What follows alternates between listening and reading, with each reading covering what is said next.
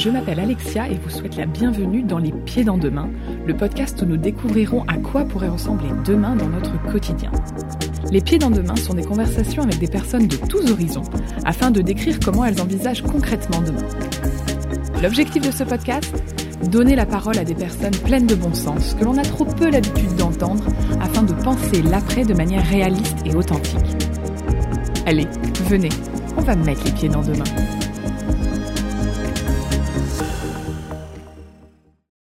Épisode 20. J'ai décidé de boucler la boucle avec l'épisode 1. Écoutez et vous allez comprendre. À quelques jours de son anniversaire, elle a décidé de s'offrir un cadeau pour ce 20e épisode. Qu'est-ce que je fasse face à cette voix, putain? Elle a décidé de s'offrir non pas une, mais deux personnes empreintes de bon sens pour parler de demain. Deux personnes qui lui permettent de comprendre enfin parfaitement le mot temps, trop, utilisé ces derniers temps et surtout à tort et à travers. Un peu comme gentil, vous voyez, et de lui donner toute sa puissance, résilience. 10%. 10% de tout ce qu'elle aimerait vous dire quand elle voit ce couple devant elle, Myriam et Pierre. Un couple souriant, enthousiaste, qui a plein d'envie. Elle aurait presque envie de vous dire un couple pour qui tout roule. Le 13 novembre 2015, Pierre est touché à la moelle épinière lors des attentats du Bataclan. Myriam, sa compagne depuis cinq mois, n'aura aucune nouvelle de lui avant le lendemain. Pierre est vivant, mais désormais en fauteuil roulant. Alors que nombre d'entre nous auraient sombré et seraient passés en pilote automatique, Pierre, lui, décide de vivre plus fort. Et comme dirait le proverbe, Pierre qui roule n'amasse pas mousse. Alors il embarque avec lui Myriam. Elle décide de l'accompagner dans cette aventure et de former ainsi le duo parfait. Ils ne font pas que se marier, ils vont plus loin encore, créant une association pour faire de leurs difficultés une autre réalité. Une autre réalité qui a envie d'y croire, de se battre, d'aller plus loin. Une autre réalité pour aider celles et ceux qui sont dans la difficulté. Et aussi une autre réalité pour se faire kiffer. Une autre réalité pour ceux qui n'arrivent pas à faire comme si tout roulait. Vous ai-je dit à quel point Alexia était fan d'Anaphore mais une fois n'est pas coutume, cet épisode est entièrement filmé. Vous pourrez ainsi voir les coulisses du podcast sur la chaîne YouTube Les Pieds dans Demain.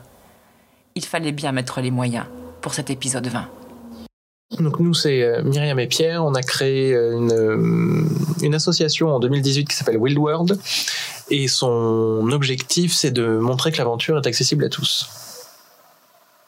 Peut-être qu'on détaille un petit peu plus. Bah, qui, est, qui est Myriam et qui est Pierre Donc moi c'est Myriam, euh, j'ai 30 ans comme Pierre.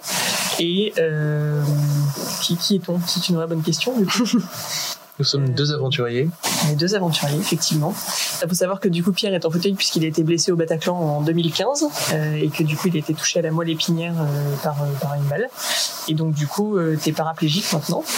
Et, euh, et, voilà. Et donc en gros, on est on est ensemble. Nous, on s'est rencontrés en juin 2015. Euh, on a fait tous les deux des études euh, en école de commerce, école de commerce euh, dans laquelle on était tous les deux et on ne s'est jamais rencontrés. Euh, et, et, voilà. Et donc on fait notre petit bonhomme de chemin. Euh, moi, je bosse, euh, je fais du conseil en organisation et management. Et en 2018, on a décidé effectivement de créer Will World. Et depuis septembre 2019, on est en tour du monde. Et donc on a interrompu nos boulots respectifs pour partir en tour du monde et visiter un maximum de, de pays et vivre un maximum d'aventures absolument incroyables. Super. On a hâte de mettre les pieds dans deux mains avec vous, c'est ça qui est trop cool. Alors justement, peut-être me, euh, me, m'expliquer rapidement euh, par rapport à, à, au tour du monde que vous avez commencé à faire, euh, d'où vous est venue l'idée, si je puis dire, de ce tour du monde? Euh, en fait, on est parti en. On s'est marié en mai 2018. On est parti en voyage de noces juste après, et en fait, on avait, euh, on cherchait une destination qui allait être plutôt accessible et facile euh, à aborder, de manière à ne pas trop se préoccuper de l'accessibilité pendant ces trois semaines de, voyage. Et, en fait, on est tombé sur le sur les États-Unis, qui en fait sont qui est un pays extrêmement accessible ils sont assez orientés là-dessus. Et en fait, on a pris le, on a pris un survol en hélicoptère. On a, on a eu la chance de se le faire offrir euh, au-dessus du Grand Canyon. Et ce, et en fait, le, le voyage en hélicoptère commence un peu euh, calmement. On est une vingtaine de mètres au-dessus de, au-dessus d'une forêt, donc c'est pas euh, s'attendait à quelque chose de waouh tout de suite et en fait on, au bout de quelques minutes en fait on passe la falaise et là en fait on a un creux de 1500 mètres de qui s'ouvre sous nous et en fait là on a une émotion qu'on ne pensait jamais pouvoir ressentir parce que quand je suis passé en fauteuil, on avait quand même assez peur de comment voyager, qu'est-ce qui allait se passer. Et, euh, et en fait, cette émotion, on s'est dit non mais en fait, si nous on peut la vivre, en fait d'autres vont pouvoir la vivre. Et comment est-ce qu'on va pouvoir aider d'autres à revivre ça et ou à le découvrir tout simplement parce qu'ils n'ont jamais eu la chance de le faire. Et donc c'est pour ça qu'on a eu envie de, de transmettre un peu ce que nous on a appris à, à, à d'autres personnes. Et le, donc c'est là que nous est venue l'idée de créer une association, de comment faire. Et donc on a passé un an en fait à vraiment créer, à chercher les, les différents sujets qui pourraient être intéressants euh, pour tout le monde. Donc que ce soit de donner des conseils de comment voyager et en fait que ces conseils soient euh, faciles pour euh, à la fois pour des valides et pour des andis. En fait on, met des petites informations sur l'accessibilité, mais c'est pas le cœur du du blog et euh, et en fait, on a voulu vraiment montrer que le voyage était possible pour tous. Et en fait, on est parti euh, comme ça. Sachant que du coup, enfin, si je veux compléter un peu, le, le en fait, la problématique qu'on avait identifiée, c'est que nous, on adore le voyage, on a voulu continuer à voyager, mais c'est vrai qu'au début, on a eu très très peur. hein. Donc, euh, il y a des limites physiques qui sont assez évidentes quand on voyage en fauteuil, mais il y a aussi pas mal de limites psychologiques. En fait, on a vraiment peur d'y aller parce qu'on ne sait pas ce qu'on va trouver sur place, on n'a pas les bonnes infos. Enfin voilà, quand on est valide, on prend un guide, on va sur internet et puis on trouve des infos. Nous, euh, bah, quand on a commencé à vouloir voyager, euh, on on avait quand même pas beaucoup d'infos à disposition. Et, euh, et du coup, voilà, on, on se rend compte que finalement, ça fait très très peur que quand on quand on a du mal à se projeter, on n'a pas forcément envie de partir. Et c'est ces limites-là en fait qu'on a voulu combattre en créant Will World, c'est de dire, bah en fait, si vous avez la bonne info, si vous avez le bon équipement, si vous avez les bons coéquipiers, vous pourrez tout faire, mais il faut que vous l'ayez. Donc du coup, nous, on s'est engagé dans ce combat-là et on a décidé effectivement de partir en voyage pour euh, bah, montrer tout ce qui était possible et, euh, et alimenter un maximum un, un blog et des réseaux euh, pour le, le montrer à tous quoi. Merci. Non, je trouve ça, je trouve ça fantastique. C'est vrai que quand, quand j'ai euh, appris votre histoire, je me suis dit comment moi j'aurais, je me suis posé la question comment moi j'aurais réagi euh, face à cette adversité, à ce truc pas du tout attendu qui fait que pff, je sais pas. Je sais encore aujourd'hui pas. Après, je me dis qu'il y a toujours euh, une leçon à retenir de tout ça. Et, euh, et en même temps, euh, je trouve que c'est génial que vous soyez capable de euh, de transmettre. En fait, je pense que c'est ça qui est important. C'est un peu ce que je fais aussi à moi à travers ce podcast, euh, de transmettre à un maximum de personnes et, et en effet de dire que bah, la vie est courte et ça, on, on, on en est conscience chaque jour plus.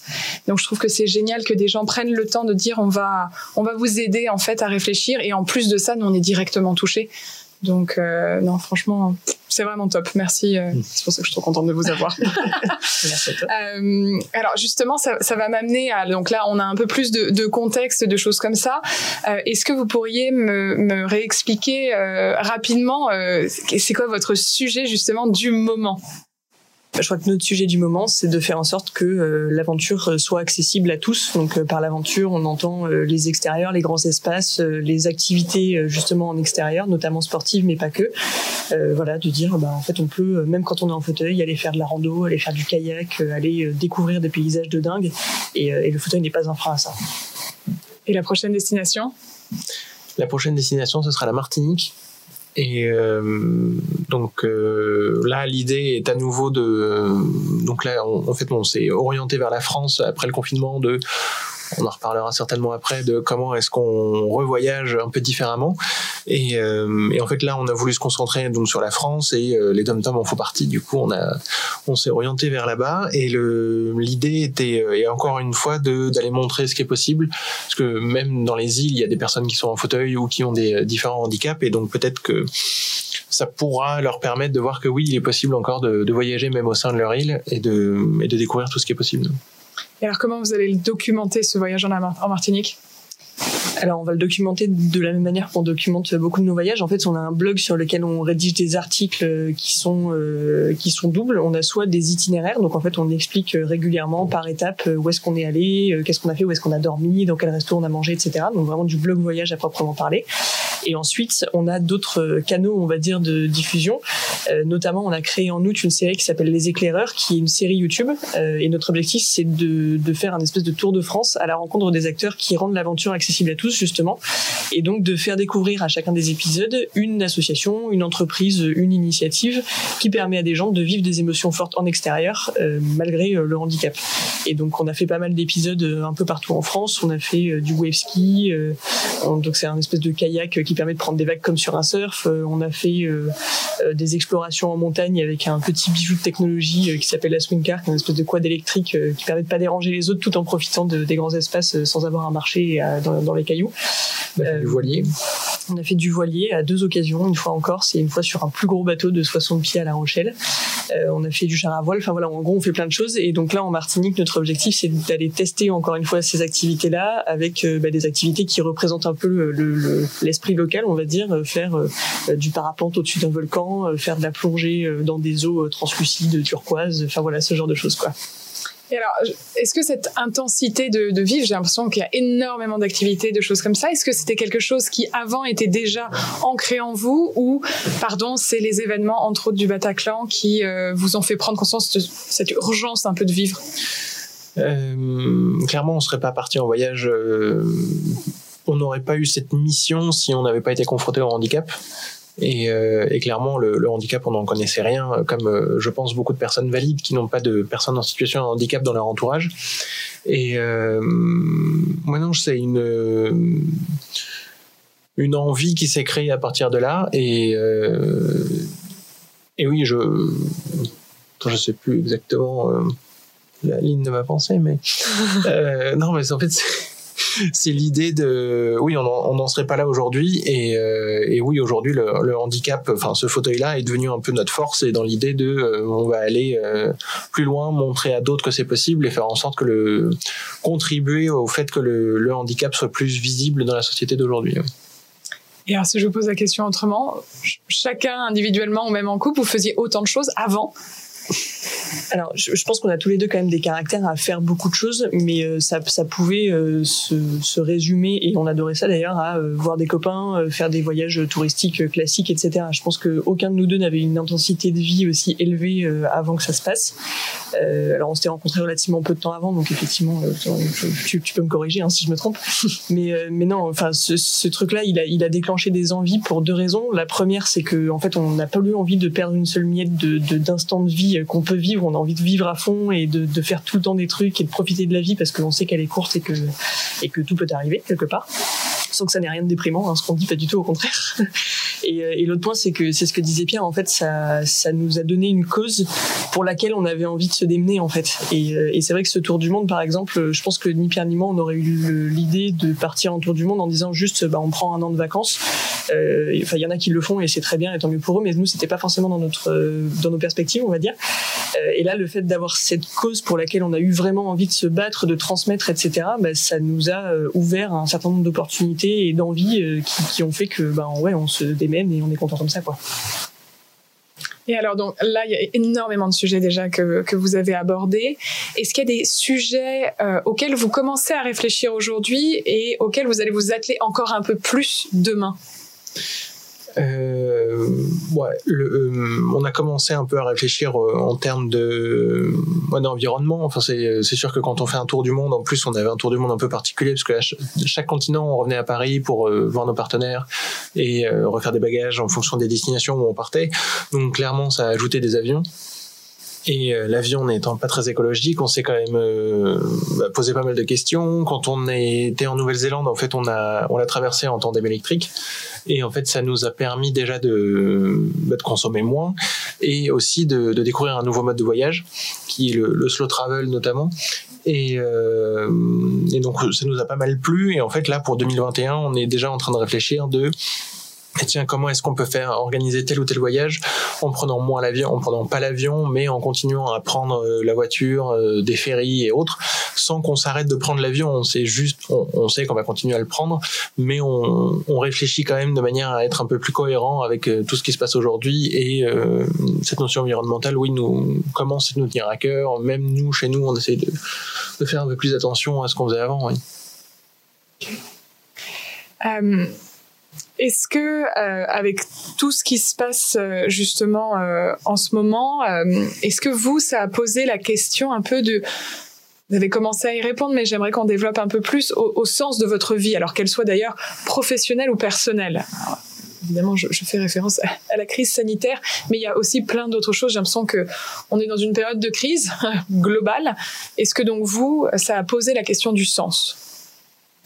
Ben alors, euh, nous, l'avantage qu'on a eu quelque part, je pense, par rapport à peut-être beaucoup de gens, c'est qu'on a eu l'opportunité de se poser des questions sur le sens de notre vie euh, avant euh, la crise sanitaire. Donc euh, déjà, 2015, ça a été un bon, un bon moyen de, de, se poser des questions sur le sens de notre vie. je crois qu'on avait quand même la chance de faire tous les deux des métiers qui qu'on aimait, de, de, faire des choses qu'on aimait, d'avoir un cercle amical qui nous plaisait, avec une dynamique agréable, pareil pour la famille, etc. Donc en fait, on s'était déjà posé des questions, mais on était déjà heureux avec euh, ce qu'on avait quelque part, avec ce qu'on pouvait apporter. Euh, et, là, c'est vrai que, bah, de toute façon, les, événements récents euh, forcément changent complètement en fait le prisme avec lequel on analyse le monde, parce que tout ce qui était acquis avant ne l'est plus du tout, je crois. Et, donc du coup, on, est forcément amené à se reposer des questions sur comment on peut encore améliorer ce qu'on avait déjà essayé de rendre meilleur avant, quoi. Voilà. Mais c'est de toute façon, c'est un boulot quotidien, et je pense que le jour où on arrête de se poser des questions sur le sens de notre vie, on arrête de faire quoi que ce soit, en fait pour demain, certains devraient en effet y réfléchir plus souvent. Euh, qu'est-ce que vous avez fait euh, Alors encore une fois, chacun soit individuellement, soit en couple. Hein, les, deux personnes m'intéressent. Euh, qu'est-ce que vous avez fait hier qui vous rend fier aujourd'hui Qu'est-ce qu'on a fait hier Non, mais je pense que la traversée de la Nouvelle-Zélande en tandem, moi, c'est un. Enfin, je pense que je sais pas si c'est le même j'imagine, parce que bon, on s'est quand même euh, tué à la tâche. Euh, non, ouais, la, la, traversée de la Nouvelle-Zélande en tandem, c'est un truc, je pense qu'on n'y aurait jamais pensé. Et en fait, on a, ça a été un concours de circonstances où, euh, grâce à, à Cor, on a découvert le, on a fait un triathlon et on a découvert un vélo qui nous permet de, de faire du vélo tous les deux. Donc moi avec les bras à l'avant et Myriam à l'arrière qui s'occupe de tout le reste.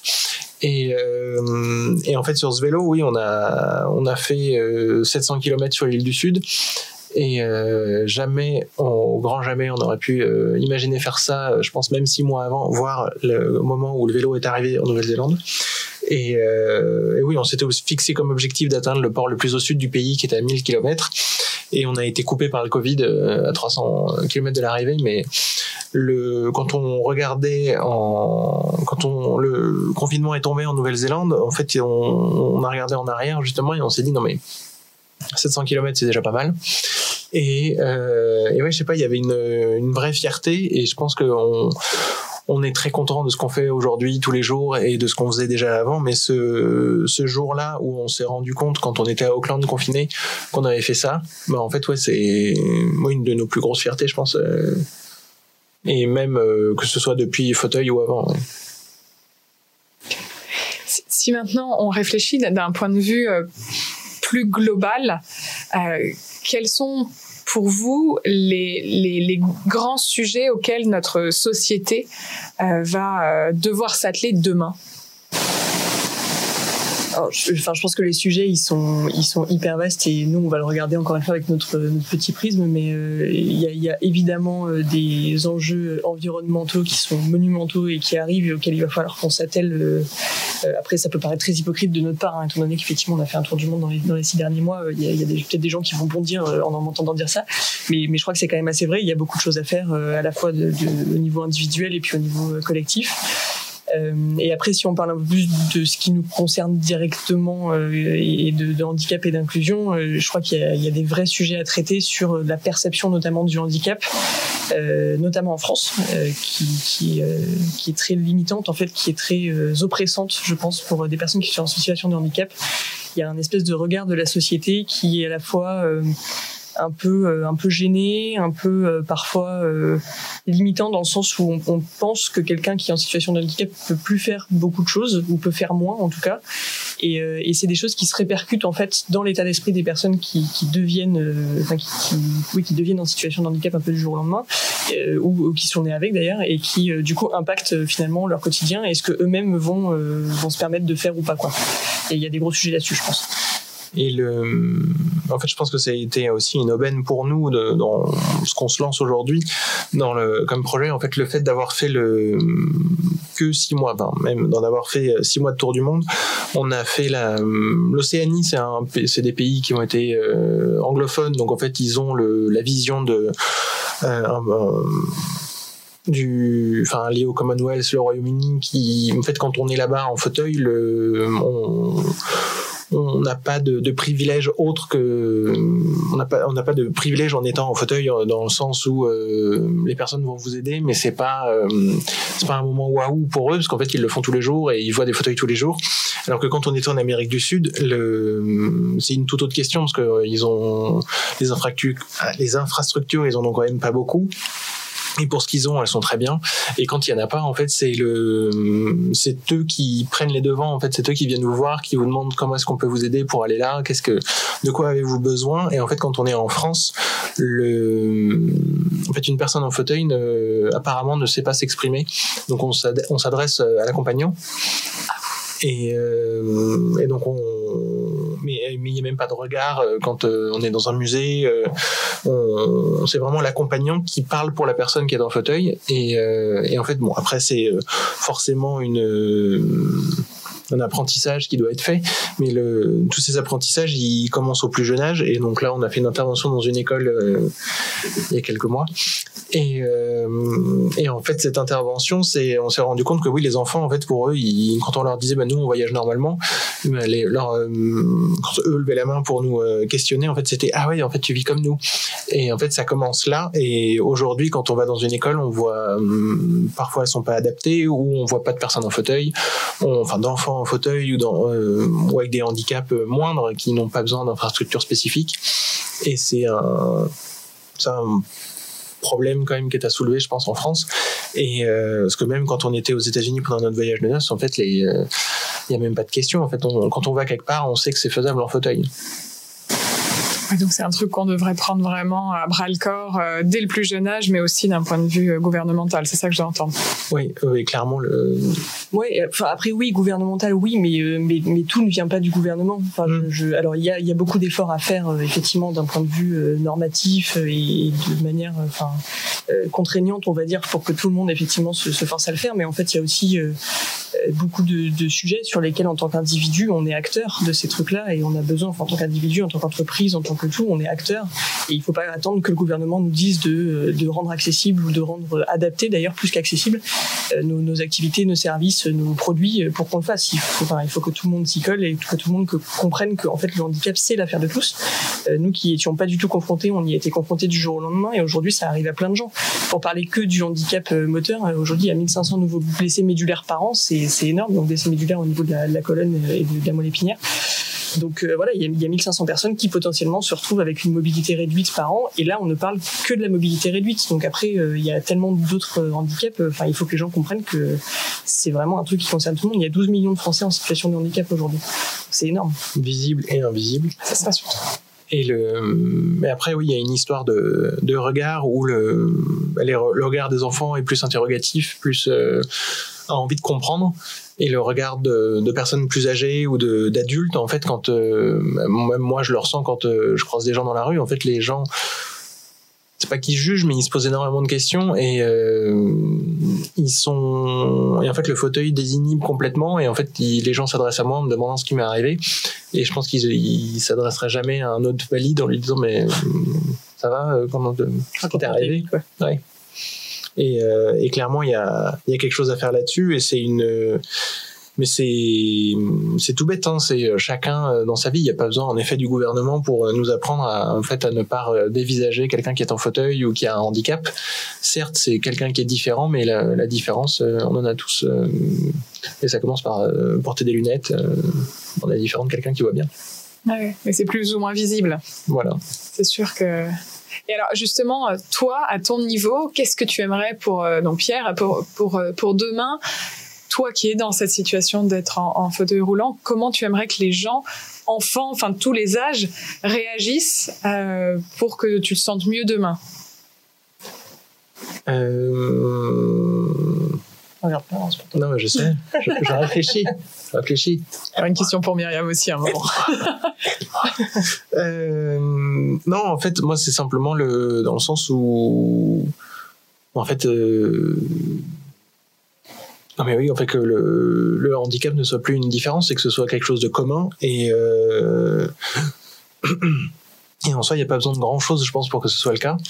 Et, euh, et clairement, oui, le, la banalisation de la différence et euh, elle comment, enfin, il y a tellement de banalisation à faire autre que le handicap. Donc c'est un vrai sujet de fond. Mais le, mais oui, faire en sorte que quand tu te balades dans la rue, les gens euh, trouvent ça normal. Mais même nous aujourd'hui, on, on trouve pas ça normal. Et c'est un peu ça qui nous a fait lancer Will World. C'est quand tu te balades dans la rue, tu ne vois jamais de personne en fauteuil. Alors, on explique comment ça? Pardon? On l'explique comment? Bah, en fait, c'est le. Bah, déjà, ce qu'on essaye de montrer, c'est qu'il y a énormément de gens qui ont peur de, de sortir de chez eux parce qu'ils sa- ils savent pas ce qu'ils vont retrouver euh, dans la rue, quelles sont les, comment sont les boutiques et euh, s'ils arrivent devant une boutique dans laquelle ils voulaient aller et qu'il y a une marche. euh, bah, ça va être plus compliqué. Euh, le fait de prendre les transports en commun, donc aujourd'hui il y a les bus qui sont accessibles.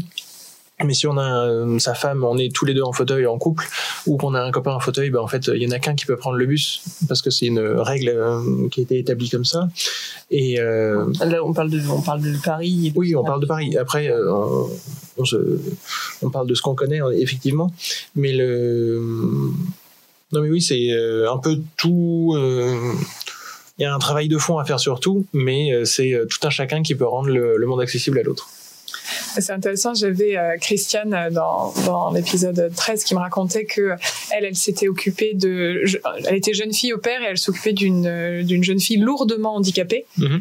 et que elle, elle, était dans un parc avec la, jeune fille et qu'il y a évidemment un enfant qui vient les voir hyper étonné avec plein de questions à poser. Et en fait, c'est la mère qui a récupéré la petite en disant non, non, non, non, viens, viens, on regarde pas, ça se fait pas, c'est mal poli, tout ça. Et en fait, ce que m'avait dit Christiane à l'époque, et j'ai trouvé ça mignon parce qu'elle devait avoir une quinzaine euh, quinzaine d'années, disait, mais en fait, moi, j'aurais voulu que la petite me pose des questions justement pour expliquer ce qui arrivait à, à la jeune fille et que justement sorte de cette espèce de fantasme de quelque chose qui nous dépasse complètement, mais que voilà, les parents ont peur eux-mêmes. Je pense qu'il y a aussi une éducation des parents, en effet, à, la différence. C'est vrai que euh, quand on voit à quel point la plupart des lieux ne sont pas accessibles, euh, et à quel point, oui, il y, a- une peur vraiment. Une, moi, je vais carrément au mot peur. On ne sait pas quoi faire. On a peur de faire plus de mal qu'autre chose.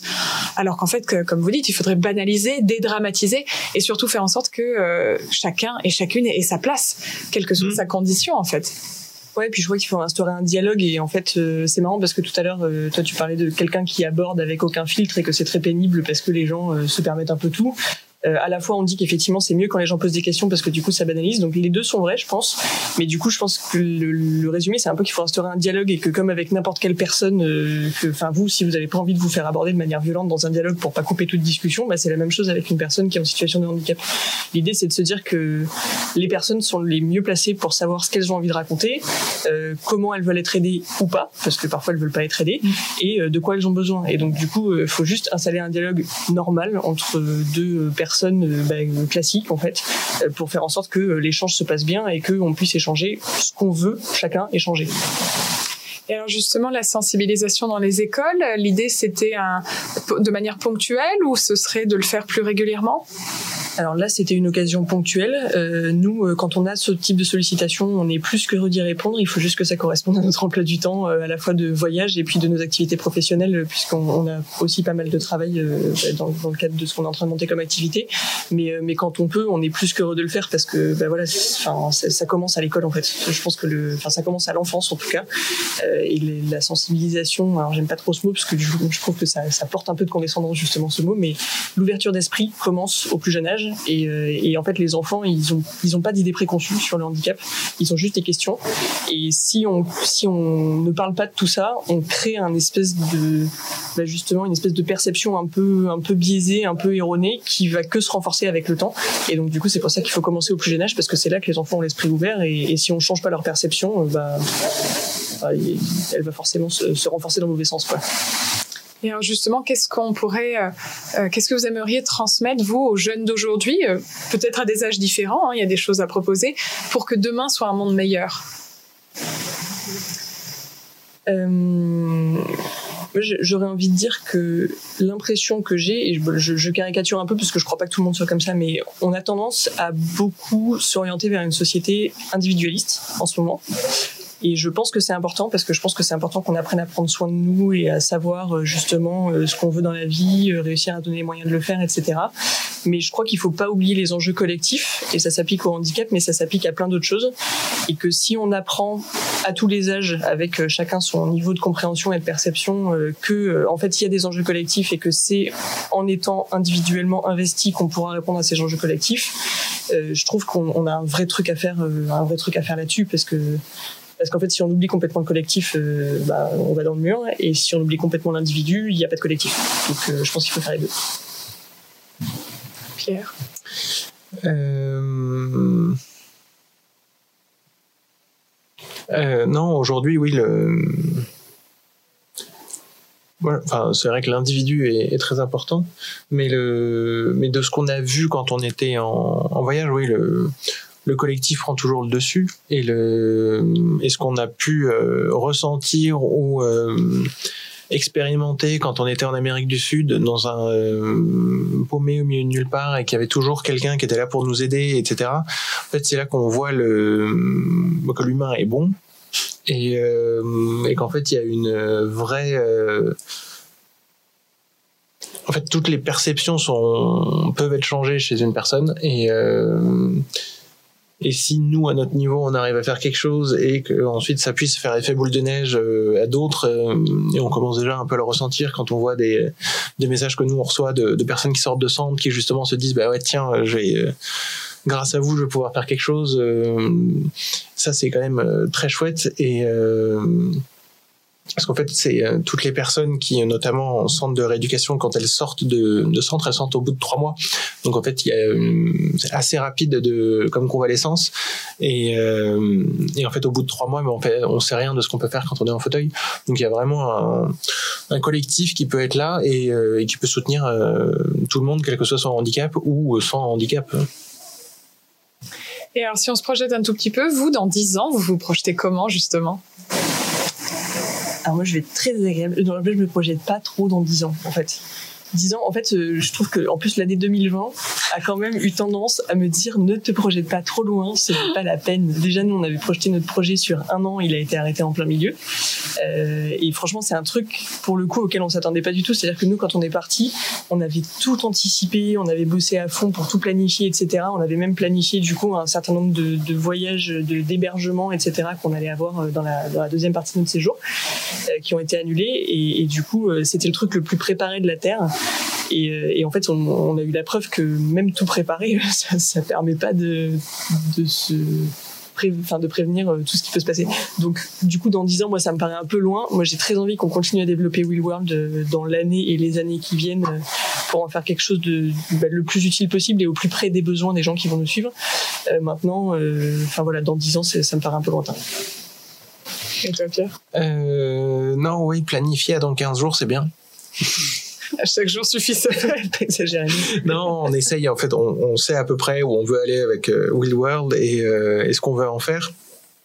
Mais oui, clairement, aujourd'hui, la planification, on, sait que on ne sait pas ce qui peut se passer tant que euh, on n'a pas de vaccin, que le, les vaccins ne sont pas bons, on n'en sait rien en fait. Et donc oui, si déjà on arrive à, planifier jusqu'à décembre prochain, ce sera déjà une très bonne chose.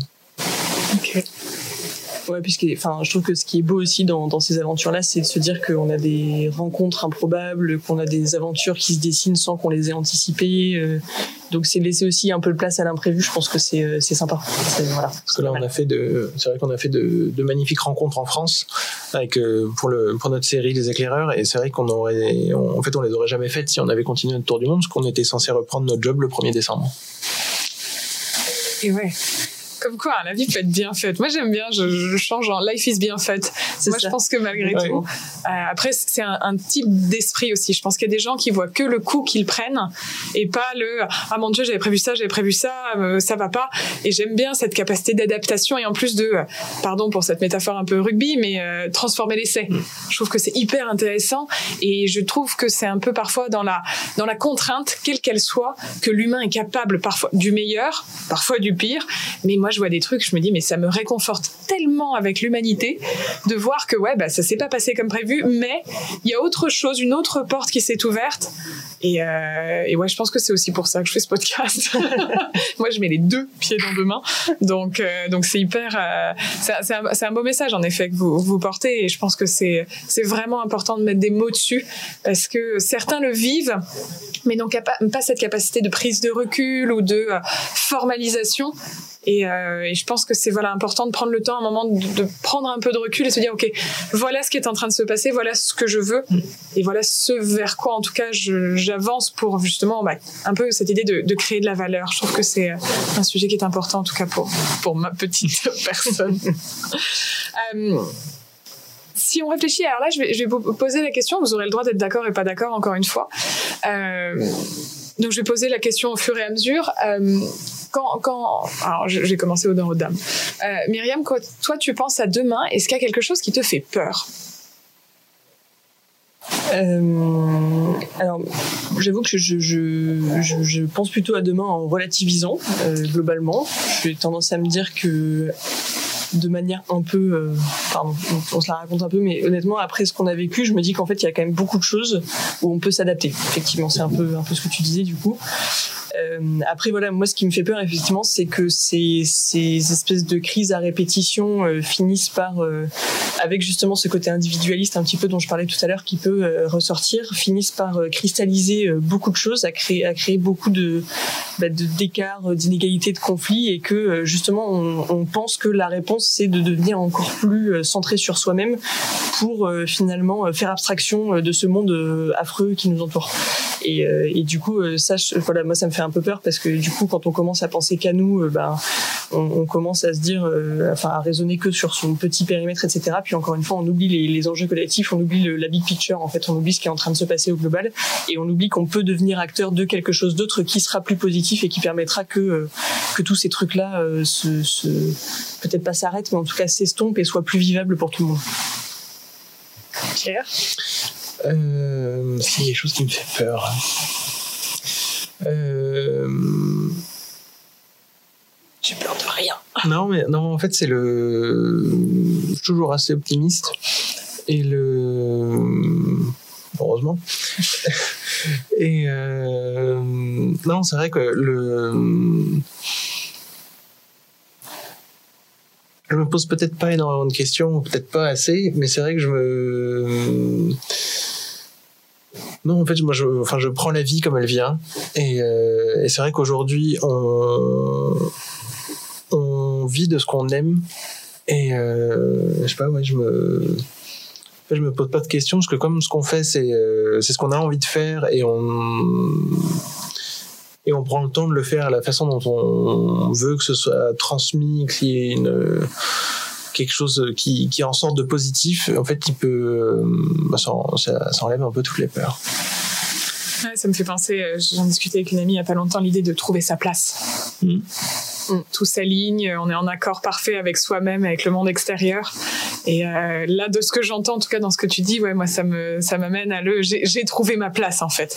Et euh, je lance quelque chose qui est dans la continuité d'un engagement personnel, mais qui va avoir des répercussions, un peu ce qu'on se disait sur le collectif, mmh. sur le monde d'après, quoi. Mmh.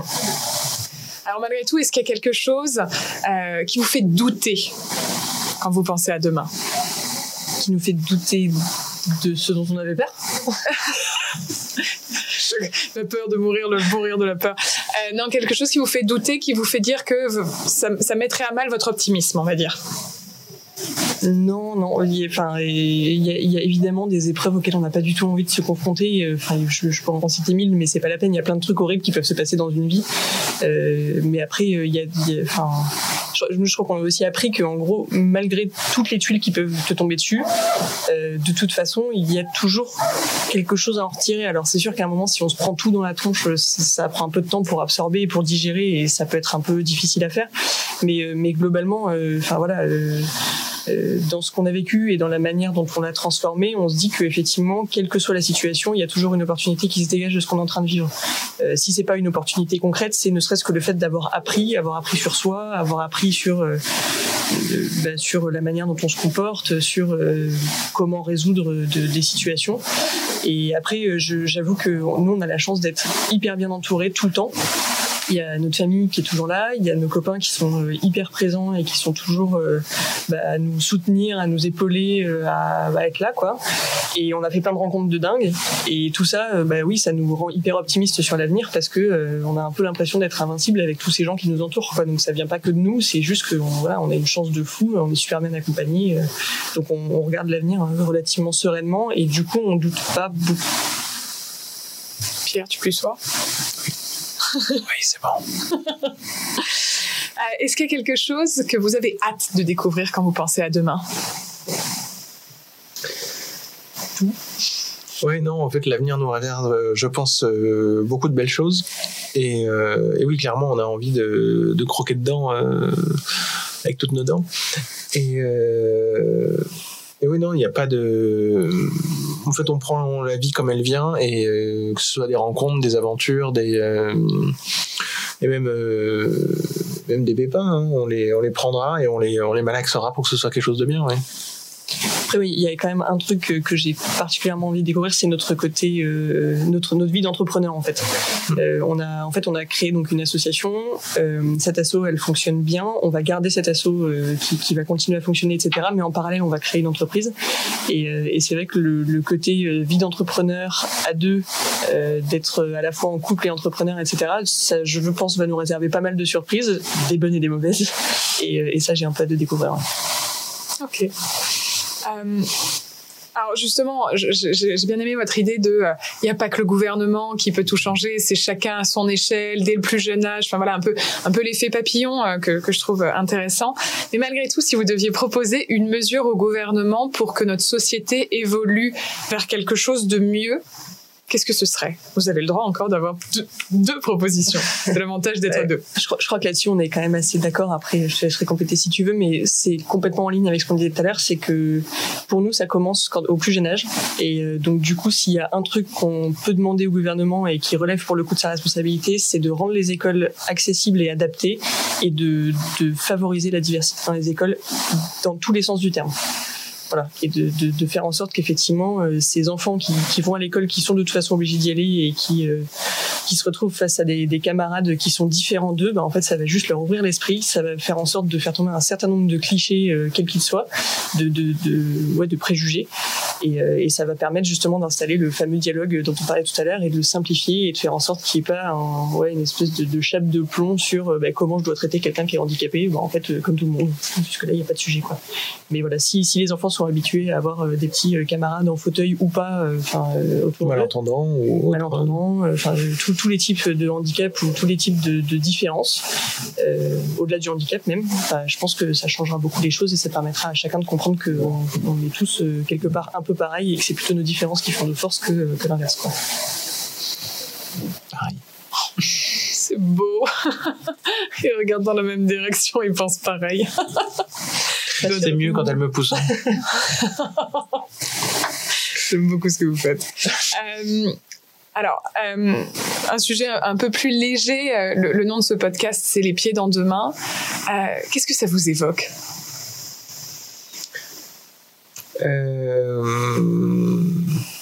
Les pieds dans deux mains. Les roues dans deux mains. Euh... pas osé la faire.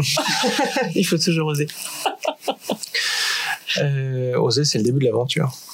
Euh, non, c'est dans le sens où euh, ouais, les pieds dans deux mains, ben, c'est euh, certes, on peut être nostalgique et euh, avoir envie de regarder un petit peu derrière, euh, se dire que c'était mieux, mais euh, ouais, non, mettre les les deux pieds et quatre roues dans deux mains, c'est quand même c'est ce qui nous pousse à avancer, c'est ce qui nous donne envie de, ben, de vivre la vie à pleines dents pleine force. Et oui, je pense que c'est que en regardant vers devant qu'on va pouvoir vraiment se projeter et, donner le meilleur de nous-mêmes. Myriam Ouais, je te rejoins un peu. Après, en fait, c'est ça. C'est en gros la vie, elle avance de toute façon parce que le, temps passe, le temps avance. Donc, à un moment, si si nous on décide de rester sur place, ça marche pas quoi. Donc, les pieds dans deux mains, pour moi, c'est le seul moyen de vivre. C'est de se dire, bah, c'est l'avenir qui s'ouvre devant nous. Euh, et je trouve que la, essayer de, se projeter un peu. Alors, c'est complètement à l'encontre de la, question où j'avais dit que j'essayais de pas me projeter à 10 ans, mais essayer de se projeter un peu justement sur bah, qu'est-ce qu'on qu'est-ce a envie de voir finalement demain? Qu'est-ce que c'est, enfin, le monde de demain, à quoi moi j'ai envie qu'il ressemble et comment je fais en sorte que ce monde il corresponde un petit peu plus à mon idéal?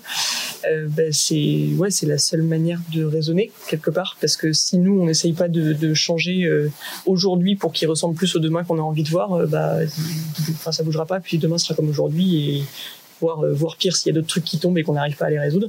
Et donc voilà, ce serait dommage. Donc l'idée, c'est effectivement, euh, voilà, demain, c'est ce qui va arriver, mais c'est surtout euh, parce qu'on ce qu'on décide de, de, faire bouger ou pas, quoi. Empreinte sagesse, j'adore. alors, je, ressens beaucoup d'optimisme, beaucoup l'envie d'aller mettre les pieds dans demain justement.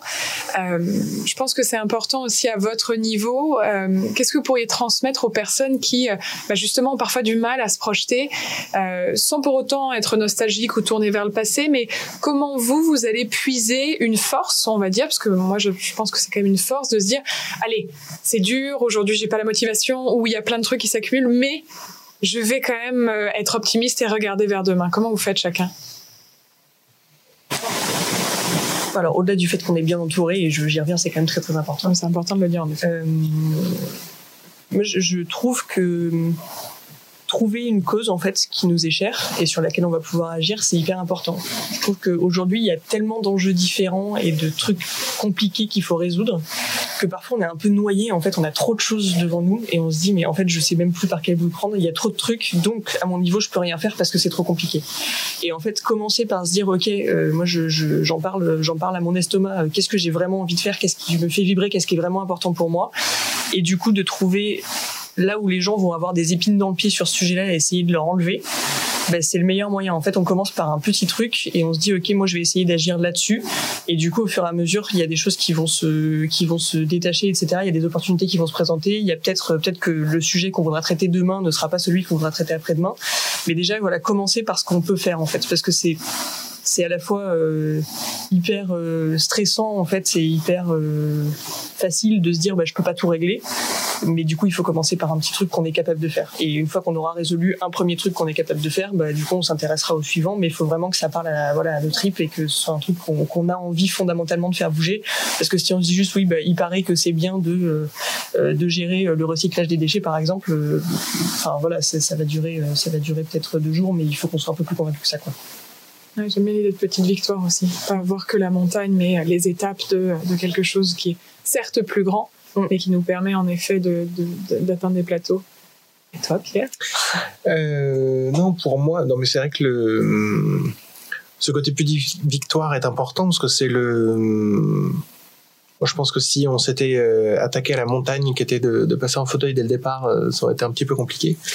Et, euh, et oui, non, se, dire que euh, ben, on accepte, enfin, toujours ce, je, mets ça sur l'exemple du, fauteuil, mais c'est vrai que l'acceptation, bon, on l'a faite à deux, et euh, parce qu'on est, euh, on était plongés dedans euh, tous les deux euh, en même temps.